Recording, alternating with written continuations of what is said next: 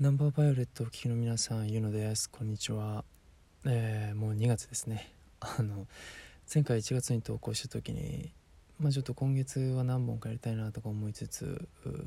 やってたんですけど、あの、まあ、自身のその制作の方とか結構忙しくなってきちゃって、全然あの 撮る時間が取れなくって、あの、もう2月になっちゃいましたね。あの、今月もよろしくお願いします。で、まあ、今日はですね前回に引き続き映画の話をしていきたいなって思うんですけれどもあの去年公開してたのかな「ザ・メニュー」っていうホラー映画サスペンスかなだと思うんですけど「ザ・メニュー」っていう作品がですねディズニープラスに落ちてたので、まあ、それをちょっとこの前あの鑑賞した話をしたいと思います。あの主演はレイ・ファインズなのかな？とあとアニャ・テイラ・ジョイ。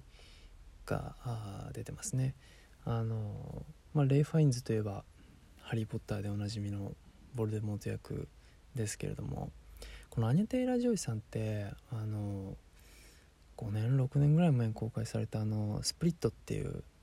エムナイト・シャラマン監督の、まあ、ジェームズ・マカボイ主演のねこれまたすごい、まあ、ちょっと狂気的なというか面白い作品があるんですけど、まあ、それに出演されてたのをきっかけに僕は知りました。ですごいこうなんだろうな。ものすごく顔ちっちゃくて目大きいですよね。ですごいあの印象的な映画まあその「スプリット」っていう作品もジェームズ・マカボイの演技ももすごいんですけど、まあ、そのジェームズ・マカボイがまあちょっとこう何ですかね強強靭的なというか狂気的な役をやっていて、まあ、それから逃げる、まあ、主人公役。ガーニャあテイラジオさんなんですけどその時のこうなんだろうなこう緊迫した演技がなんか良かったんですごい記憶にあるっていう感じですね。で今回はね何なんですかね。まあちょっとこれ役柄を言っちゃうとちょっとネタバレになっちゃうんで言いませんけれどもまたちょっと違ったあのテイストの役をされてましたね。で、まあ、内容はあの、まあ、レイ・ファインズ扮するですね世界的な有名な料理人があ勤めるですねレストランで、えー、コース料理を食べに12人のお客さんが来るんです。でまあそこであのまあ、ザ・ザメニューっていうくらいですからコース料理になぞらえてですねあのストーリーが展開していってなんかこう誰かが死んだりとかなんか奇妙なものが出てきたりとかで一体何なんだここはっていうような感じの作品なんですけど、まあ、これの何が良かったかって、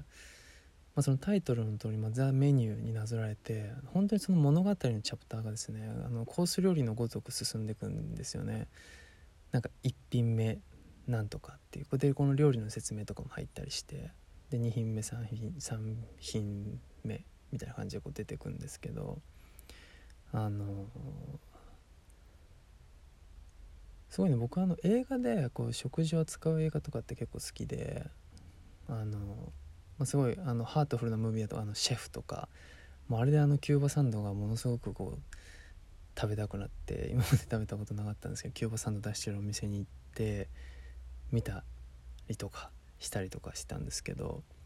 今回もですねすごいあの特徴的で、まあ、芸術的な料理の数々が出てくるんですよね。でそんなその社会世界的なシェフである彼がですね、まあ、なぜこの12人の客人を呼んで、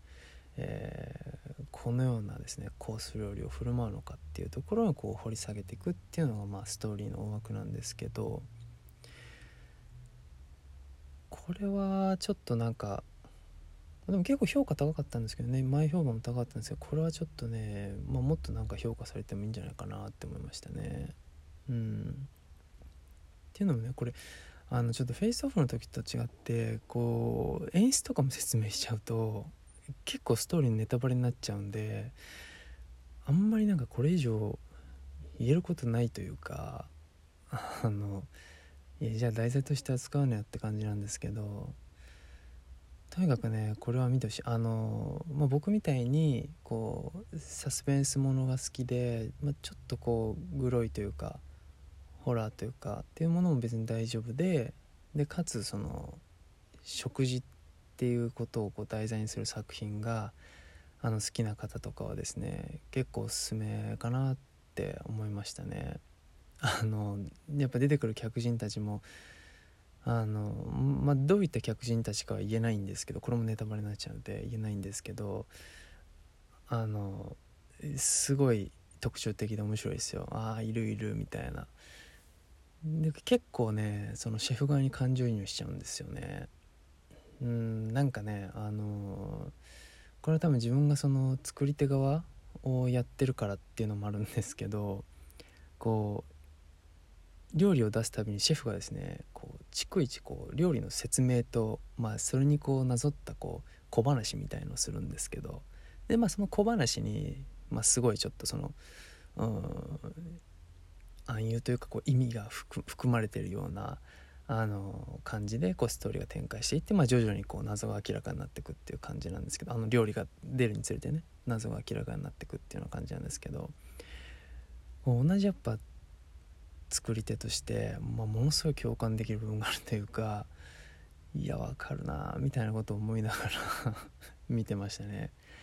でまあ結構結末も秀逸ですよ。あのそのレイ・ファインズまあ扮するねあのオーナーシェフ。でそこに招かれたアーニャ・テイラー・ジョイさんが演じる一人の客人、えー、まあ、彼女があ、まあ、この狂気的なレストランをどうこう、まあ、乗り越えていくのかというか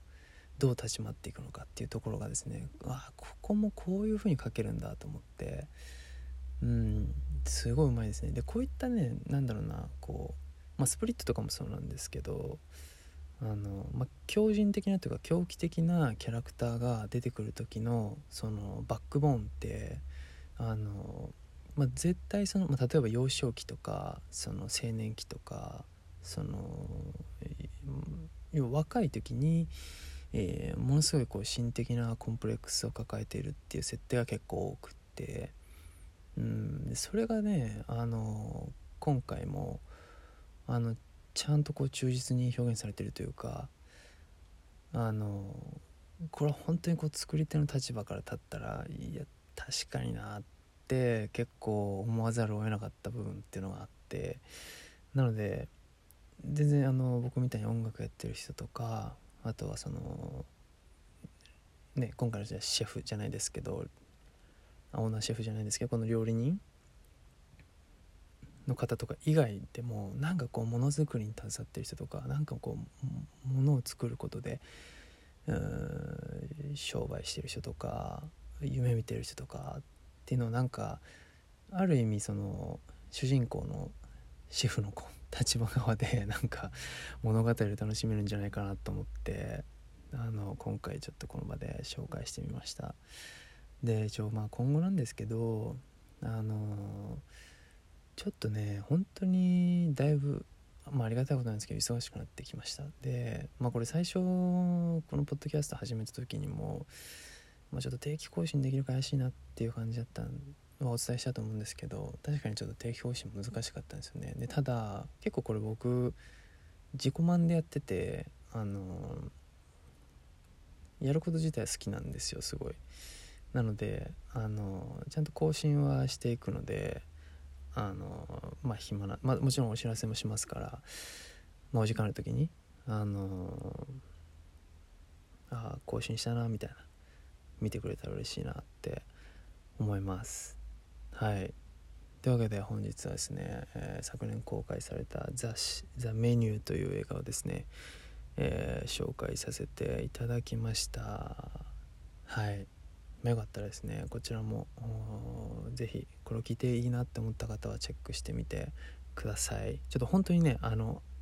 ストーリーだけじゃなくて演出のことも話しちゃうと結構ネタバレになっちゃうんであんまりなんかこうなんだろうなふわっとしたことしか言えなかったんですけど、